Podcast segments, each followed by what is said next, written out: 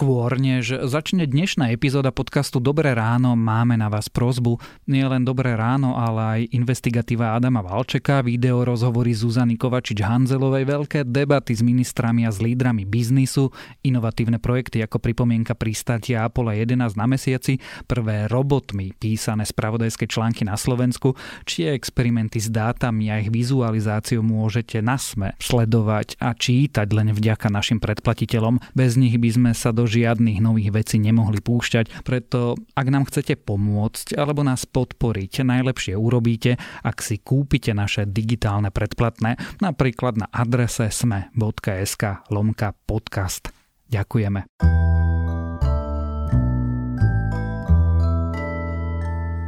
Je streda 15. apríla, meniny má Fedor a dnes má byť vonku pekne, jasno alebo polojasno, postupne na večer sa počasie môže trochu pokaziť. Stále bude trochu chladnejšie, denné teploty by sa mali pohybovať medzi 11 až 17 stupňami. Počúvate Dobré ráno, denný podcast denníka Sme s Tomášom Prokopčákom. Keď máte nekonečné dáta, nič vám nebráni počúvať podcasty nonstop od rána do večera. A to úplne bez obáv, že si ich prečerpáte. Preto všetkým našim zákazníkom s paušálom prinášame nekonečné dáta zadarmo aj v apríli. Nech si môžu vypočuť aj tento podcast na náš účet. Zostaňme v spojení. Telekom, sponzor podcastu Dobré ráno.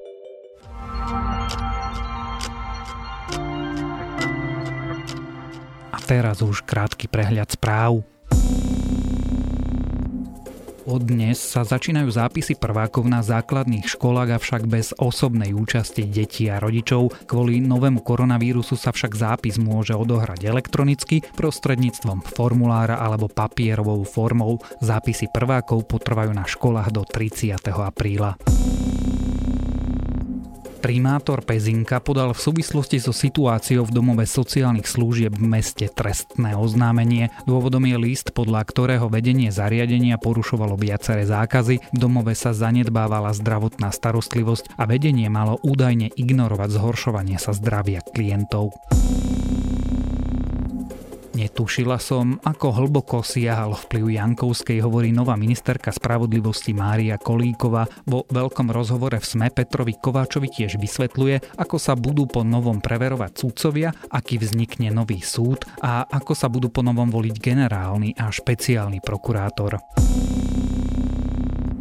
Zomrel posledný francúzsky partizán, ktorý bojoval v slovenskom národnom povstaní. Roger Noel mal v roku 1944 len 19 rokov a bol najmladším z Francúzov v 200-člennom prápore Foch, ktorý bojoval proti nemeckej armáde na území Slovenska. Strečno udelilo Noelovi v roku 2017 čestné občianstvo. Francúzsky partizán získal aj slovenský rad Bieleho dvojkríža. Dnes mrazivá Antarktida bola kedysi dostatočne teplá, aby mala mierny dažďový les. Pred 90 miliónmi rokov sa tam dokonca nachádzali mokrade, ukázali to usadeniny z morského dna pri západnom pobreží Antarktídy, tiež naznačili, že dávne lesy a mokrade vtedy zažívali 4 mesiace bez slnka. A viac podobných správ nájdete na webe Deníka Sme.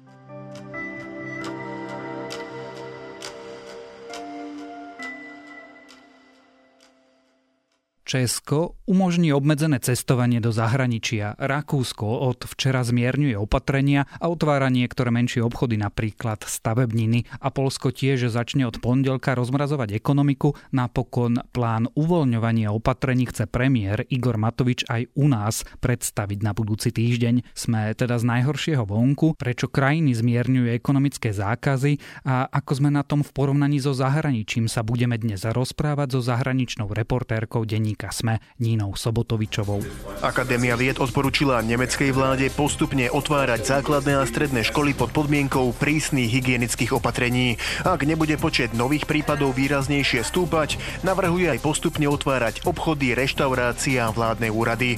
Nemci sú pritom podľa prieskumu verejnej mienky proti uvoľňovaniu zákazu pohybu a až 78% opýtaných uviedlo, že opatrenia, ktoré platia už dva týždne, dodržiavajú bez výnimky.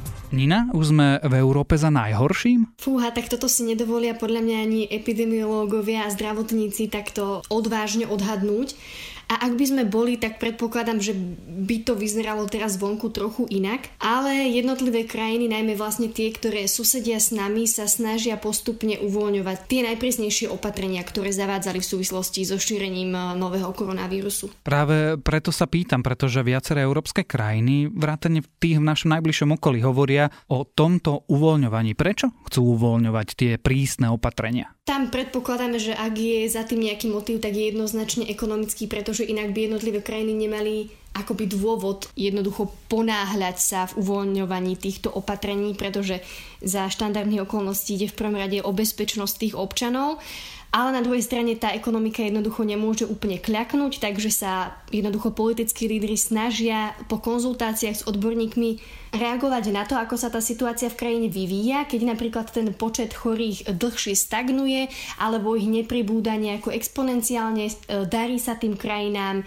splošťovať tú krivku, o čom sa tu vlastne bavíme od vypuknutia nákazy, tak jednoducho tí politickí lídry vlastne uvažujú akým spôsobom jednotlivé opatrenia uvoľniť, ktoré by mali byť ako prvé uvoľnené a aký dopad by to mohlo mať potom na spoločnosť a na ekonomiku. Čiže oni sa snažia akoby vyvážovať tú epidemiologickú situáciu s ekonomickou situáciou, tak? Presne tak, oni vlastne musia balansovať a oscilovať niekde na pomedzi, čo nie je úplne závidenia hodná úloha v tejto situácii, ale jednoducho nemôžu si dovoliť nechať tú ekonomiku v krajine úplne kľaknúť, čiže preto vlastne uvoľňujú postupne tie opatrenia. Ale musia to samozrejme robiť veľmi akože so zreteľom na bezpečnosť a na kapacity nemocníc, na kapacity zdravotníkov, ktorí môžu byť a sú schopní zasahovať v prípade, že sa tá situácia opäť vymkne spod kontroly a podobne. Poďme sa pozrieť na tých našich susedov. Čo sa chystajú robiť Poliaci? Tak Poliaci ešte vlastne nezverejnili konkrétny plán toho, ktoré e, opatrenia by chceli zrušiť ale hovorca polskej vlády ohlásil, že tento konkrétny plán e, zverejnia v dohľadnej dobe v najbližších dňoch. A keď bol vlastne donútený hovoriť niečo konkrétne, tak medzi prvými spomenul, že určite by to boli tie opatrenia, ktoré sa týkajú otvárania obchodov. Nešpecifikoval ale akých, lebo tu na, akože v našom regióne sa veľmi hovorí o tom, že sú to obchody s nejakou rozlohou, ktoré predávajú nejaký typ vlastne produktov, nejaký druh sortimentu.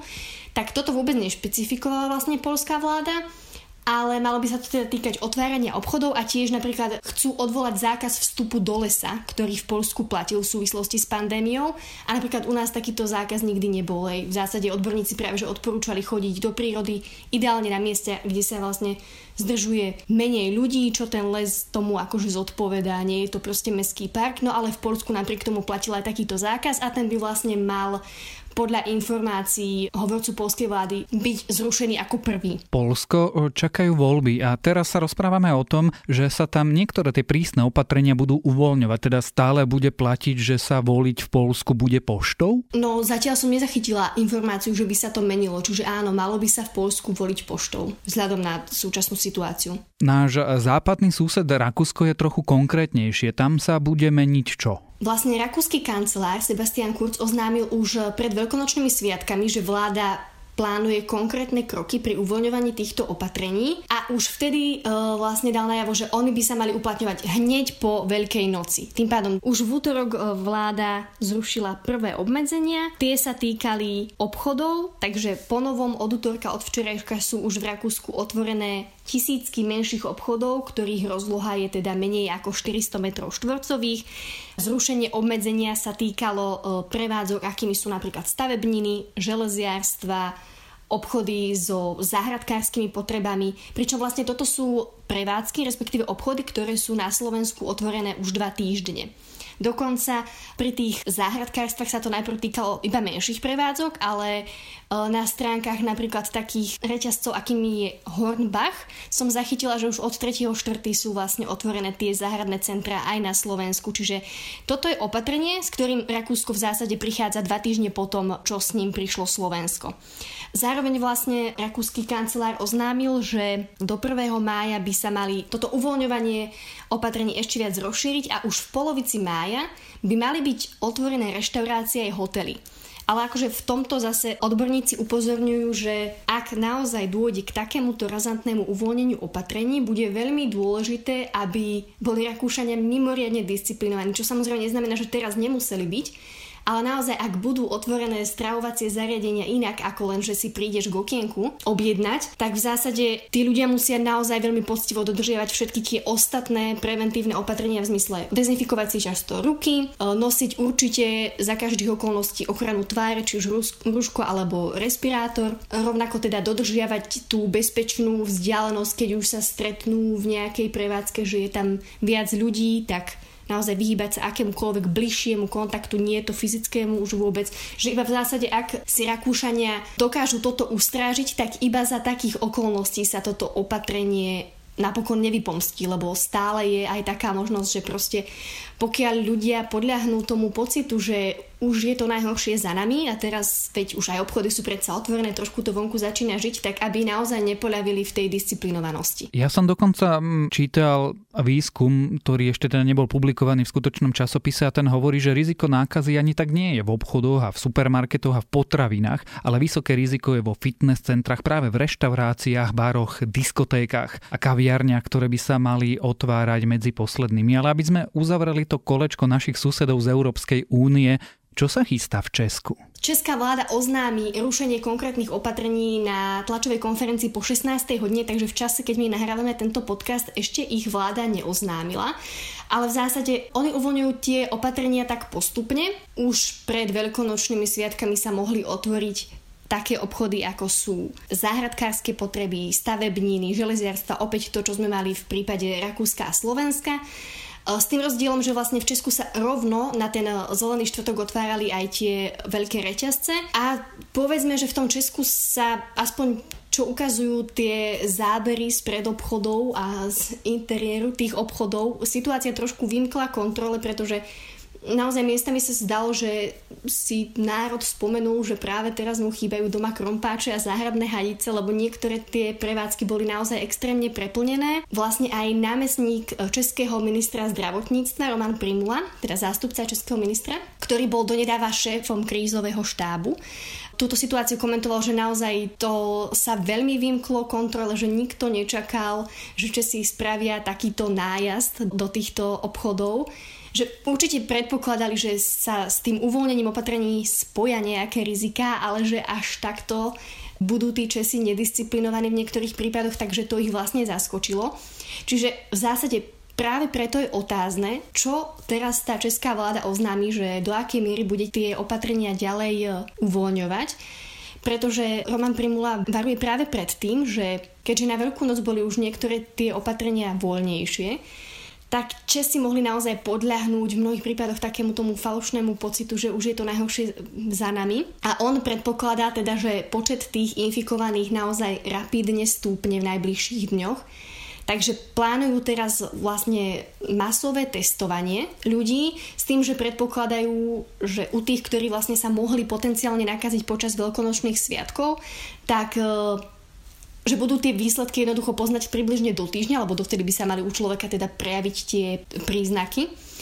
Podľa toho budú postupovať ďalej, ale tým, že bolo vlastne v hre doteraz ešte možné otvorenie škôl pred prázdninami, tak tam si dovolím predpokladať, že to opatrenie neprejde, teda že školská dochádzka sa pred prázdninami neobnoví a teda si myslím, že vlastne uh, krízový štáb aj česká vláda dá v tomto na Romana Primulu, ktorý tomto je teda veľmi obozretný a upozorňuje na tú nedisciplinovanosť z čias teda veľkonočných sviatkov, teda že aby sa veľmi nepreháňalo teraz s tým uvoľňovaním opatrení. Čiže tam nie je veľmi pravdepodobné, že by to prešlo. Aj zároveň mnohí odborníci vlastne upozorňujú na to, že ak by naozaj bola tá školská dochádzka teda obnovená, bolo by to v zásade naozaj, že na 3, maximálne 4 týždne, bolo by to veľmi narýchlo a je ťažké si predstaviť, ako za pochodu vymýšľať nejaké opatrenia, ako by vlastne tie deti sedeli v škole, či by proste mali na tvárach nejaké ochranné štíty, alebo ako by fungovala tá výučba. Plus, ak sa aj doteraz uvažovalo, ešte predtým, ako sa teda na Veľkú noc situácia trošku zvrhla, ak sa aj doteraz uvažovalo o tom, že by vlastne bola obnovená školská dochádzka, tak sa neuvažovalo v zásade o plošnom obnovení tej školskej dochádzky. Skôr som sa stretávala s takými názormi u tých odborníkov, že ak teda tak by to mali byť predovšetkým maturanti, respektíve tých, ktorých čaká teraz nejaký prechod, nejaká skúška v tom štúdiu, nejaký medzník, aby sa mohli na tú skúšku e, nejakým spôsobom pripraviť. Ale určite by to nemal byť teda plošný návrat detí do škôl. Ak ty hovoríš, že uvoľňovanie opatrení sa trošku zvrhlo, znamená to, že v týchto krajinách ešte hrozí, že sa to naopak otočí a znovu začnú byť tie pravidla prísnejšie? Áno, to podotýkajú vlastne členovia krízového štábu v zásade vo všetkých krajinách susedných, vrátane Slovenska, ak teda dobre rozumiem tým vyjadreniam, pretože ono sa to vždy stretáva s tým, že tie opatrenia by sa v zásade mali uvoľňovať postupne a práve preto, aby akože vláda stíhala jedným očkom sledovať, či sa jej na tej druhej strane jednoducho neplnia e, nemocnice, či sa neplnia tie jízky, teda tie jednotky intenzívnej starostlivosti, teda v podstate, či uvoľnenie tých opatrení nespôsobilo, že krivka opäť vyskočila a že to, čo sme tu proste mesiac splošťovali, sa nám zase vymklo spod kontroly. To je celá pointa tých opatrení, že preto ich treba uvoľňovať postupne, aby sme stále vedeli dohliadať na to, či sa nám to nevypomstuje, že sme ich uvoľnili. Aj rakúsky odborníci podotýkajú, že ak by sa ukázalo, že opäť tých vlastne infikovaných rýchlejšie pribúda, takže sa znovu zavedú proste prísnejšie opatrenia. Rovnako, rovnaké hlasy sa ozývajú z Česka, v tom zmysle opäť teda budem citovať Romana Primulu, ktorý upozornil, že kým teraz ten počet infikovaných rástol, povedzme, do 200 ľudí infikovaných denne pribúdalo. Asi takýmto tempom rástol ten počet nakazených v Česku. A ak by sa to podľa neho zhoršilo a povedzme, že tých infikovaných by pribúdalo 400 denne, tak je rozhodne na mieste opäť sa vrátiť k prísnym opatreniam. Čiže táto možnosť je na stole jednoducho v každej krajine a bude to znieť opäť banálne a budem sa opakovať, ale najdôležitejšie je to, akým spôsobom budú tí ľudia potom pristupovať k iným opatreniam, ako budú disciplinovaní a či budú dodržiavať také tie základy hygienické a vzdialenosť dodržiavať. My na Slovensku sme si práve prísnymi opatreniami prešli. Počas Veľkej noci prakticky bol zákaz vychádzania. Aké plány sú u nás na uvoľňovanie režimu? Premiér Igor Matovič už oznámil, že odborníci sa zhodli v podstate na tom, že tie opatrenia je nutné nejako zvoľniť v priebehu času, ale nekonkretizoval to nejako Oznámil to jednoducho s tým, že vlastne, ak sa nemýlim, o týždeň by sme sa mali dozvedieť nejaký presnejší scenár, ako by sa malo toto uvoľňovanie opatrení vyvíjať. Čiže premiér a jeho krízový štáb vlastne povedali, že nám ešte niečo povedia. Áno, ale tak to hovoria v zásade tie krízové štáby úplne všade, pretože aj keď v tých okolitých krajinách niekde oznámili konkrétnejšie, niekedy menej konkrétne opatrenia, vždy akoby je tam akože tá bottom line. Jednoducho ľudia myslíte na to, že čokoľvek proste nedodržíte, tak sa vrátime do situácie, v ktorej sme boli na začiatku, respektíve to môže byť ešte horšie, čiže vždy je tam jednoducho to, že nedá sa to jednoducho predvídať a treba dbať na základné hygienické opatrenia a, a podobne. Tak napokon uvidíme, ako to bude o tom, že viaceré krajiny minimálne uvažujú alebo už začali uvoľňovať svoje prísne opatrenia a ako to bude ďalej sme sa rozprávali so zahranično-politickou reportérkou denníka SME Ninou Sobotovičovou.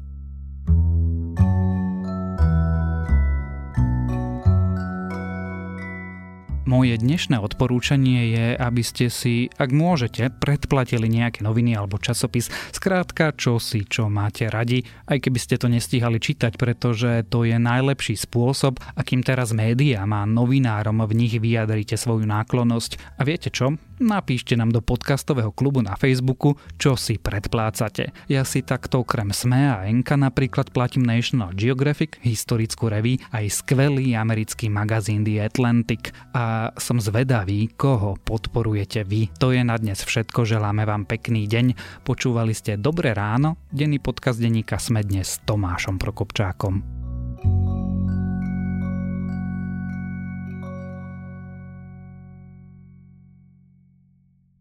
Podcast Dobré ráno ste mohli vďaka Telekomu počúvať bez strachu, že vám dôjdu dáta. Aj v apríli prinášame všetkým našim zákazníkom s paušálom nekonečné dáta zadarmo. Telekom, sponzor podcastu Dobré ráno.